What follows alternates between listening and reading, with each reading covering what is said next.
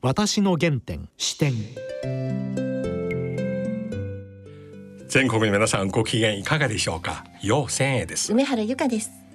今回のゲストは笹川平和財団安全保障研究グループ上席研究員の渡辺恒夫さんです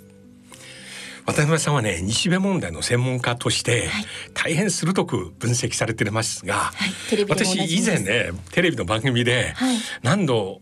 日米関係や米中関係のことでお伺いしたことありますが、はい、でもね今日はねもちろんこの頃の米中関係の動きを聞きたいんですけども、はい、もし時間あるなら、お父様渡辺幸三先生のこと、特に渡辺先生がかつてもう日中関係日中国交正常化などにもご尽力されましていろいろ思い出エピソードあると思います。楽しみしてます。はい。それでは私の原点視点進めてまいります。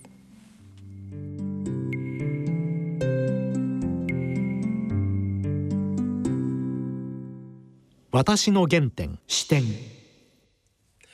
渡辺さん今日よろしくお願いします。よろしくお願いします。久しぶりです。ご無沙汰してます。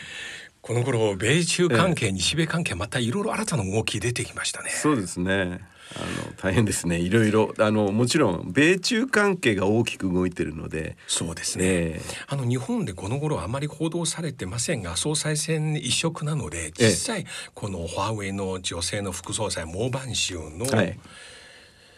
急遽、はい、ね、はい、急転直下米中間、はい、中国政府とアメリカの司法省の間にあの一種の取引ができたみたいに、はいはい、実はどうやらあれはバイデンと習近平の90分の電話会談の中で出たんですね。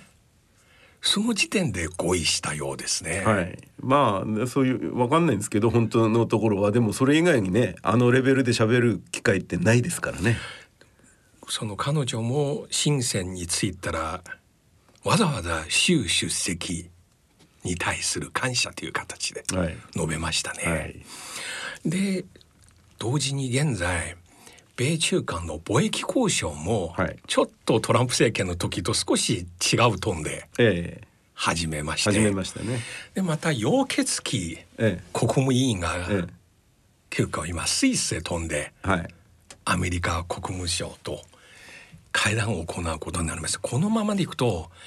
G20 でバイデンと習近平さんの会談はあり得るでしょうか？ありえますね。というのはもともと G20 が多分最初の習近平さんとバイデンさんの初顔せの可能性ってあるって言ってたんですよね。ところが結構米中関係がまあ初っ端からかなり関係悪くなっちゃってちょっと無理しなくてもいいのかなみたいな感じだったんですけど実は無理する必要があっておそらく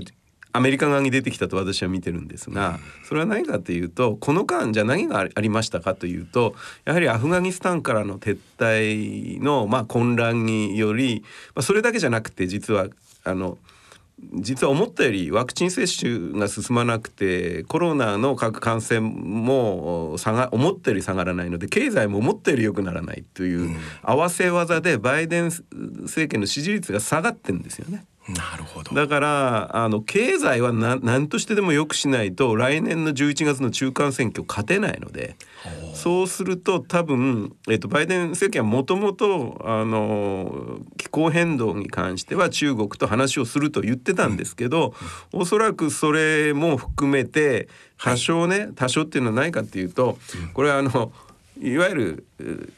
対中デカップリング政策っていうようなことをずっと、あのバイデン政権の前から言ってたんですね。うん、で私はこのデカップリングって言葉は難しいんだということをずっと言ってて、うん、完全なデカップリングはありえないと。これはバイデンの前からあのトランプ政権のペンス副大統領もデカップリングはありえないって言ってるんですよ。それは当たり前で、はい、何が当たり前かっていうとアメリカのは民主主義国です。はい、そして、えー、選挙によって、えー、選ばれます、はい。経済が悪くなったら選ばれません。そうですね。中国の経済を今完全に断ち切ることは自分の経済を悪くすることだから、それはできないんですよね。うん、なるほど。じゃあ何するかっていうと選択的に軍事的に機微な情報を占めましょうっていうことで多分選択的なデカップリングを今施行してやろうとしてるんであって、えー、じゃあ中国だってもちろんアメリカと経済完全に切られたらこっちも困りますから。そうですねそうそういう話はできるはずなんですが多分ちょっと前はつまりさっき言ったアフガニスタンとかの混乱とかの前はまあアメリカ側に多少余裕があったんですよね。はい、ところが今そんな余裕は多分なくなってきたっていうふうに少なくてもアメリカ側はそう思ってるし中国側もそうだなと思って、うん、で先ほど楊さんお話しした、はい、そのモーバン州さんの、はい、まあ人質交換みたいな話ですね。変な話。そういうこともあって、まあ、これって昔から国と国の間っていうのはそういうまああの人質っつったら悪いですけどモーバンシャさんは別に人質ではないのでだけどそんそういうのって結構あの話のきっかけになるんでねいっぱいありましたからね、うん、そういう感じで話をしようっていうことでおそらく中国側もアメリカ側も今動いてると。こういうことなんだと思います。あと USTR のねあの、はい、タイさんもね、はいあのデカップリングじゃなくて新しい言葉使ってんですよ、はい、デカップリングとかね。だからあのそれは当たり前なんですけど、はい、経済を崩れてしまったらアメリカも中国ももちろんそうですね日本だって大弱りなので、そこはここはいいチャンスだからきちんとした話をしてほしくて、うん、であのよくそれによってアメリカが安全保障で妥協するかって言えば多分それは妥協しないし、うん、中国も妥協しないでしょうけど。そうです、ね、でも両方安全保障で妥協しないで両方の経済を悪くするようなことをみすみすやるわけにもいかないっていうことですよね。あとこの G20 で習近平主席とバイデン大統領会談するかどうか別としてその前に今月末元国務長官今環境問題担当のケリーさんも再び北京に行く予定になってるようですね。その際に双方がついに何か共同コミュニティ発表するような気配今少しあるんですけどどうご覧になりますか？あのもともとケリーさんは、もうその気候変動の特使としては特に中国とやると。はいこれはなんでケリーにしたかっていうと元国務長官で大統領候補で、これはやっぱりあの格式を重んじる中国としてはやはりそのぐらいの人じゃないと話はしないっていうふうに多分アメリカ側が思ってててそれでやはり中国とが一番のあの大事な話す相手なのでというのはこれはもうあの客観的な数字として、あのこのカーボンゼロ世界的に今やってますけども、うん、二酸化炭素の最大排出国は中国。そ,、して2番目はアメリカ。で どっちも京都議定書には入ってないんですよね。だからパリ協定でやっとこの2つの2国が入ってくれたんでヨーロッパも日本もちょっとほっとしてるわけですよ。はい、逆に言えばこの2人がこの2国が削減しないのに日本とヨーロッパばっかりなんでやんなくちゃなんないのっていう不満もあったわけで、うん、ここはやはりあのそのケリー特使が中国側と話すことに不満はないんですよ。先ほど言ったようにあの日本もヨーロッパも期待してんですね。ただこれも安全保障で犠牲になってたりすると嫌だなっていう声は日本には多いんですけど、それもあのこれも何度かバイデン政権はあのこの件において安全保障はあの妥協はしませんよと。ただし、ね、この件について中国との対話の窓口はずっと開けてますっていうことですから、うん、中国としても多分アメリカと話するんだったらここは一つのあの入り口になるんだろうと思うんですよね。環境問題ね。はい。まず最初のご意見として。はい。でもまあそんな中今回岸田首相は結局ローマに G20 に行かないことになりましたね。はいはい、俺はひょっとしたらローマ今回久しぶりにコロナ禍1年半ぐらい経って、首脳外交動き出す舞台になるかもしれませんね。はい、そうですね。ただこれは結構岸田さんが外外務大臣を多分日本の歴史で一番長くやってて、6年間ね。ね外交分かってんですよね。つまり、はい米中があの合意があるところに別に日本いなくてもいいんで これは中国側もアメリカ側も日本には話すし別に日本にがそこにい,、るよりはこれは倍でやる話ですから、はい、あのそれともう一つは多分あのこれ外交を知らない人だと知らないっていうか舞台にな慣れてない人だとこれは一刻も早く早く顔出したいって気持ちが出ると思うんですけどそう言いますね。岸田さんはその必要はないのでここはあの菅さんとは全然違うので であとまああのまあ好意的に解釈すればあそれがあるので安安心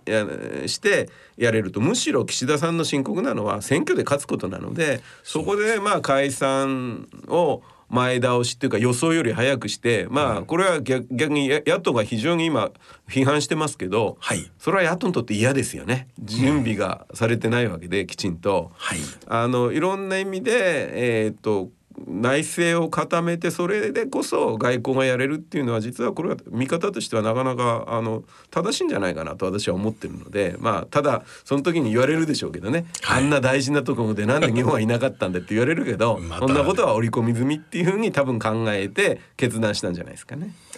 確かに日本がまず米中のね動きを見ながら、うん、自分のポジションを、はい、ここはもう本当に岸田さん私も多分菅政権より、ええ、まあ茂木さんも留任されましたので、ええ。ええ。そうなんですよ。あの茂木さんがず留任してるので連続性があるのでしかもケリー特使は当然日本側とも相当話をしているので、うん、まああのえーと、小泉前環境大臣とね、うん、えー、いろいろ話をずっとしてきましたけど、うん、そのおそらくまあ新しい環境大臣とも相当今後も話をすることになりますし、うん、いずれにせよ外務大臣が統括してますので。あのそういう意味ではあんまり多分 G20 に G20 に行かなくてもいいって判断が多分できたんだできてるんだと思います。いや実際私も岸田さんの6年間の外務大臣の時期を振り返ると彼こそおそらく永田町の中で一番現在の米中双方の指導者たちと直接会話した人ですね。はい、そうですね。あの李克強さんとか王毅さんまたアメリカ彼は全部あの安倍政権のその米中双方とかなり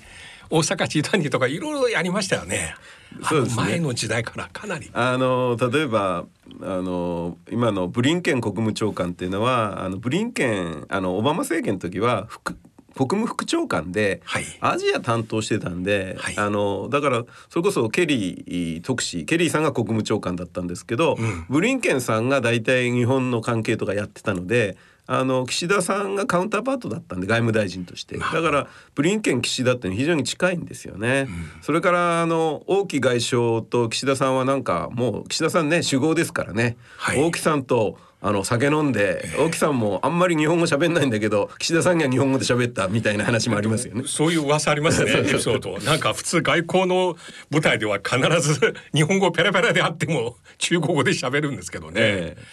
そういう状況はやはりなかなか今までいないですよ。えー、北さんのような経歴持ってらっしゃる方。はい、うん。で渡辺さんはいつも米中関係あるいは日米関係非常に鋭く分析されながら私個人的に非常に興味持ってるのはこの番組のタイトルであるように、ええ、私の原点、はい、視点、はい、今視点の部分お聞きしましたが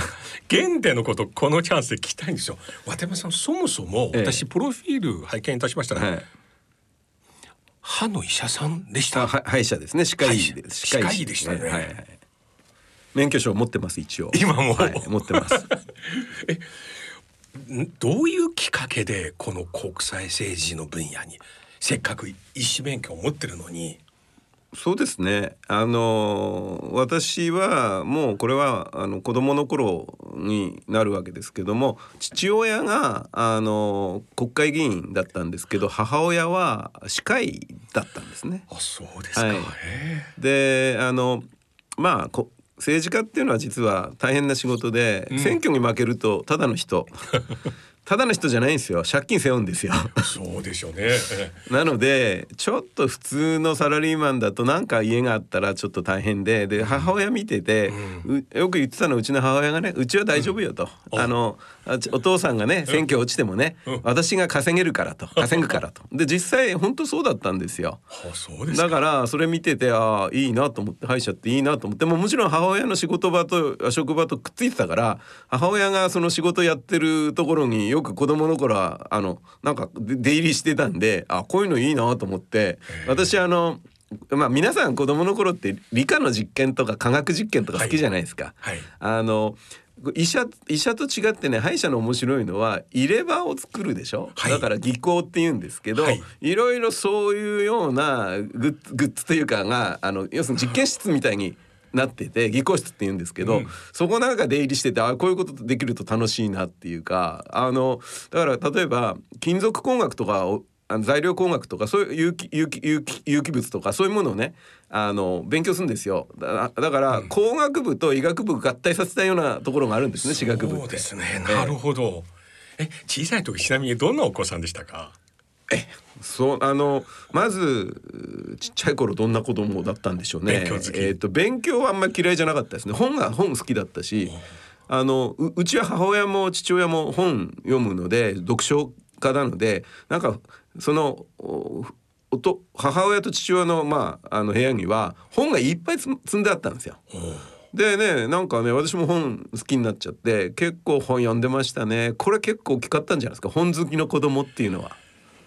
そうですか。じゃあ少年時代例えば将来医師になるあるいは国際政治の世界。それもうすでに考えましたいや全然。全然。やっぱりね私はあともう一つはあの小学校から高校までまあ今もやってんですけどあの楽器を吹くんですよね。あのトランペット今も吹いて今も吹いてますあの今はジャズやってますけど。トランペット？あ今はジャズ？それまではクラシックの？クラシックっていうか吹奏楽部に入ってたのでこういう人は多いと思うんですけどやっぱりね楽器やる以上は楽器のプロになれたらいいなって難しそうだけどいいなと思いましたよね。あその時トランペッターのプロのトランペッターになろうと？いやなろうとは思ってなかったけど。芸大とかに入っていやそれもあんまり考えてなくてだからざ漠然と例えばね野球もやってましたよ。野球やればねほらプロ野球選手になりたいなとも思うでしょ、うん、だけどまあ大体そんなまあうまくないよな自分はっていうのがあって限度が見えてくるんでまあ野球は一番そうでしたけど、うん、かあのトランペットというか楽器もねまあそんなにスーパーにうまいわけじゃないからあとあの音大に行く行って、えー、そのそのその専門を選ぶほどの勇気と度胸はなかったですね。えー、お父様はもうかつて民主党の重鎮で渡辺幸三先生が私の記憶ではもう本当に田中角栄日中国交正常化の時代からですねもう本当に当時の、ええ自民党の中でさまざまな舞台であの渡辺先生の姿拝見いたしましたがあの時代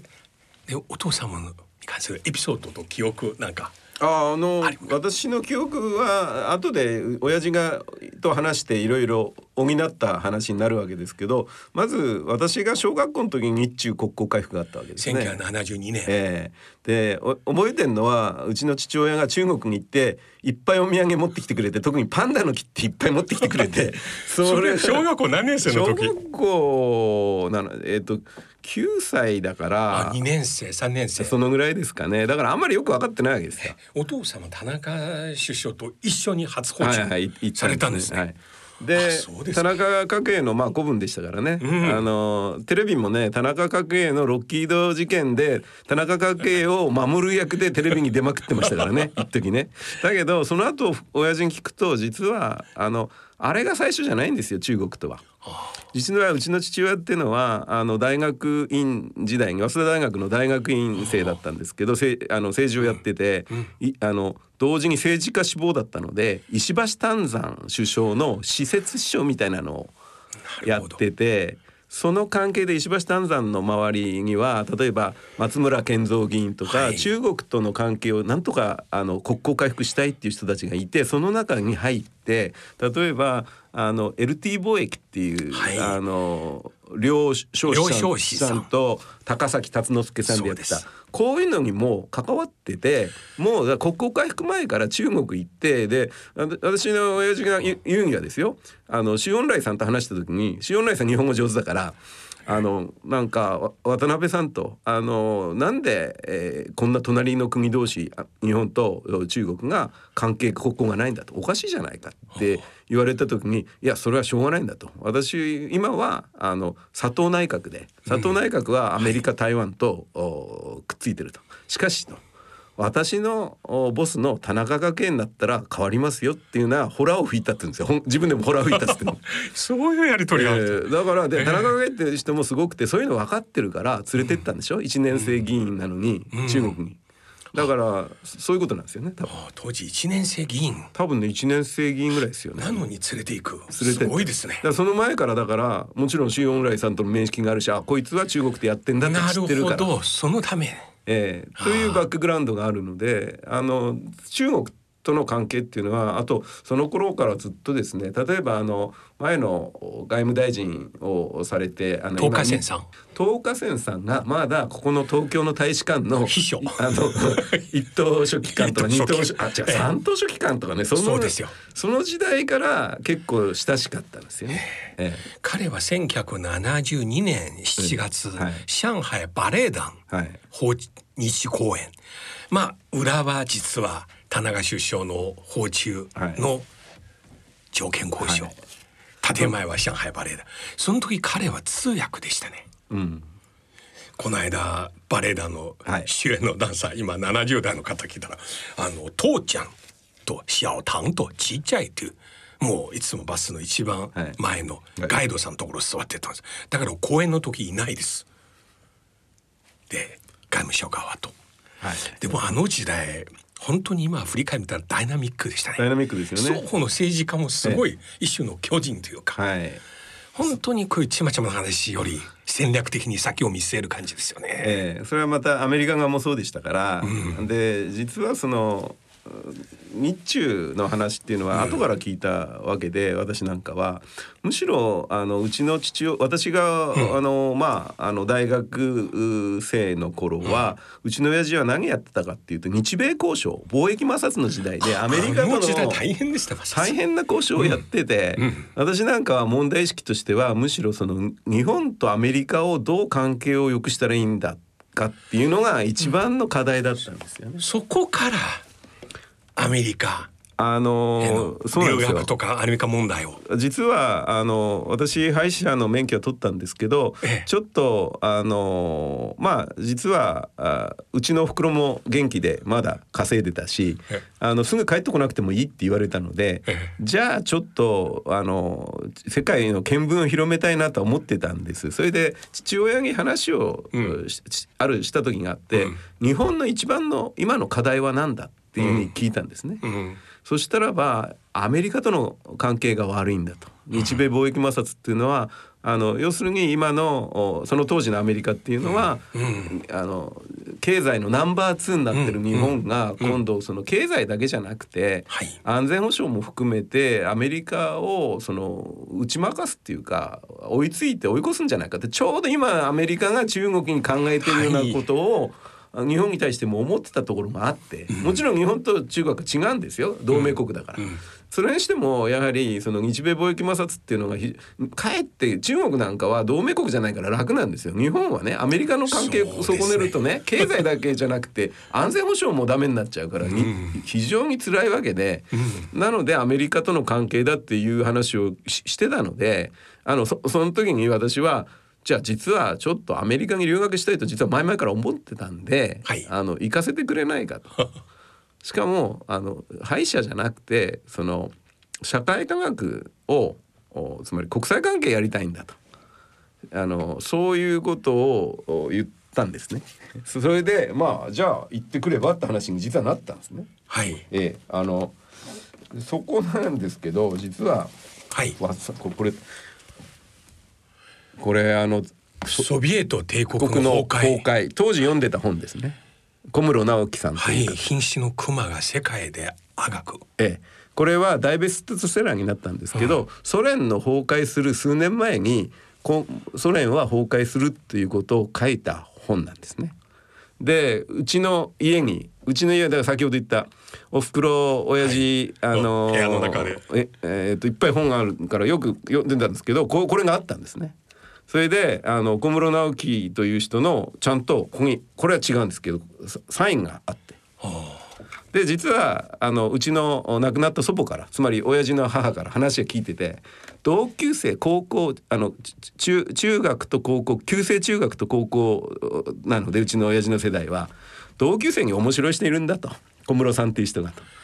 同級生ですか？であのうちの祖母に向かってなんか夏休みに遊びに来たらしいんですねうちの親父の実家に小室さんが。したらばそのうちの祖母に面と向かって「お母さん構造ってなんでこんなに頭が悪いんですか?」って聞いたらしいんです。それは そのぐらい小室さんってすごく頭のいい人でうちの親父ももう完全に認めててあいつはもうレベルが違うからと。つまり高校生ぐらいでもうすでにあの歴史の本なんか全部英語で読んでたんですよ。はあ、そういう人だったんですね。でもお父様ね私中国のあの人から実際間接的に渡辺先生のことを聞きました。渡辺先生の人間の魅力みんなそう語りますよ。ユーモラスで。もう温かくて全然気取らないリラックスした感じ。まあ、非常にみんな。そうですね。いい記憶を持ってらっしゃいますよ。うちの親父はそこはいいところで、あと、うん、まあ、こんなこと言ったらなんですけど、八方美人なんですよ。誰とでもやつまりね、彼、うちの親父の経歴って。自民党の国対委員長と民主党の国対委員長を両方やったっていうのが自慢だし、ね、与野党に友達は多いしあの中国にももちろん友達が東華線さんとかいるわけですけど、じゃあ台湾にもいるわけですよ。そうです、ね、李登輝さんとも親しかったんですよ。それからアメリカにもあの当時通商交渉してたカーラ・ヒルズさんって USTR やった方いま、うん、だにもう去年うちの親父は亡くなってしまいましたけど、うん、本当に最近までなあの付き合いがあった、あってでうちの親父言ってたのは自分のポリシーは一度お付き合いお付き合いしたと人とは一生付き合うんだと。そういうことを言ってて、まあ、確かに中国とも台湾ともアメリカとも。でアメリカだってあのうちの親父がアメリカと交渉してた時代ってのは日米関係最悪ですからね。あの頃田中さんもその日米貿易摩擦繊維問題とかいろいろありましたね。ねあの日中そもそもこれは、うん、あの日中の国交回復があった年っていうのは実はその前にキッシンジャーが秘密工作を進めてあのニクソン訪中の時なんですね。まずパキスタンに行ってそこで今度中国へ飛んだんですね。はいはい、であの時に直前まで日本に教えなかった理由の一つにあの日米繊維摩擦っていうのがあって。それは原因だったんですか？で日本に対しても牽制をかけたかったんですね。おそらくアメリカはね。あ のニクソンショックっていう、えー、ニクソンショックで。歴史的瞬間。あのなんでかっていうとあのその時は南部戦略って言ってあの南部っていうのはそれまでは実は民主党が強かったんですよ。それをニクソンがその南部はもともと保守的なところだから特に人種的にも実は人種差別が強いところなんで、えーと、そういう白人優位みたいなところを取り込もうと思って、まあ、まさに共和党今は南部は共和党の地盤ですけど、それを取り込もうとしてたわけですね。その南部テキサスも含めてここが繊維業なんですよ。ここが今日本その当時は日本からの安い繊維製品に非常に押されていてこれを解決したいっていうのもあったので当時のそのニクソンキッシンジャーのラインっていうのはかなりそういう部分もあるので日本に対しては厳しい球投げたんだっていうふうにまあ解釈されてますよね。この説僕初めて聞きました。あそうですか。非常に面白くて説得力あります。大体この話するとまあ当時のソ連とのね、ええ、対立米中の共通点であるという話に取られますよね。ええ繊維摩擦と関係あります。関係ありますね、ね、当時日本の家電製品に対してアメリカ関税一番高い時250%ぐらいになりましたね。はい、そういう時代もまさにあって今の中国よりもまだはるかに高い。あのこれはだからまあ後にっていうか数年前3年前ぐらいに中国に行ってね、はい、あのこれから大変だよ 中国はというあのまあもちろん中国側はかなり日米の話は、もう研究して。研究してると思うんですが 結構大変だからって話はあのお伝えしたしあとあのとはいえあの日本私がじゃああの貿易じゃなくて安全保障日米やってるのはなぜかっていうと、はい、日米貿易摩擦の時に本当の国益はそんな日本と通商摩擦でね日本叩きやってる場合じゃないんだと、はい、日本とアメリカの安全保障関係の方が、うん。より大事なんだっていうことを言ってる人たちがアメリカにたくさんいて、うん、この人たちを仲間にしてしかもそこの人たちはやれるなと組めるなって思って、うん、私がだから、えーと、アメリカで研究を始めて、まあ、大学院に行ってその後、うん、あのワシントンのシンクタンクで研究を始めた当時、うん、あの1995年にワシントンのシンクタンクに入って10年間ワシントンで研究するんですけどこの時に日米同盟を再定義すると。つまり貿易摩擦とかで非常に弱くなった日米関係をきちんと立て直すんだと。なるほどで安全保障の協力も具体的なものを進めるんだと、うん、これが実は私のあの多分プロとして始めた仕事の最初の仕事だと思いますね。うんなるほどいやあっという間に時間になりましたが渡辺さん私もっと聞きたいと思います。近いうちにこの米中関係のまた新たな動きいろいろ出てきますが、はい、それに合わせて引き続きアメリカ留学時代のお話あとお父様のエピソード、はい、いろいろ聞かせてください。もう喜んでお話しさせていただきますのでまたお呼びください。本当に今日とても楽しかったありがとうございました。ありがとうございました。私の原点視点。いや今の話とっても面白かったんですね。面白かったですね。ワクワクしました。えー、あのー近いうちにその続きを聞きたいと思います、はい、はい、そしてここで皆さんにプレゼントがあります。渡辺恒夫さんが書かれた2021年以後の世界秩序。国際情勢を読む20のアングル。こちらのご本を皆様にプレゼントいたします。これはね、はい、非常にね広い視野で、はい、日米関係だけではなく、米中関係インドまたアメリカ国内のバイデン大統領に対する世論の変化、北朝鮮問題など本当に複眼的に鋭くご覧になってるっていう感じですね。はいはい、この本の帯に書いてある視点をね読むだけでもう中身が読みたくなるそんな本です。はい、えー、ご応募は番組のホームページからなさってください。それではそろそろお時間です。お相手はよせんえと梅原由香でした。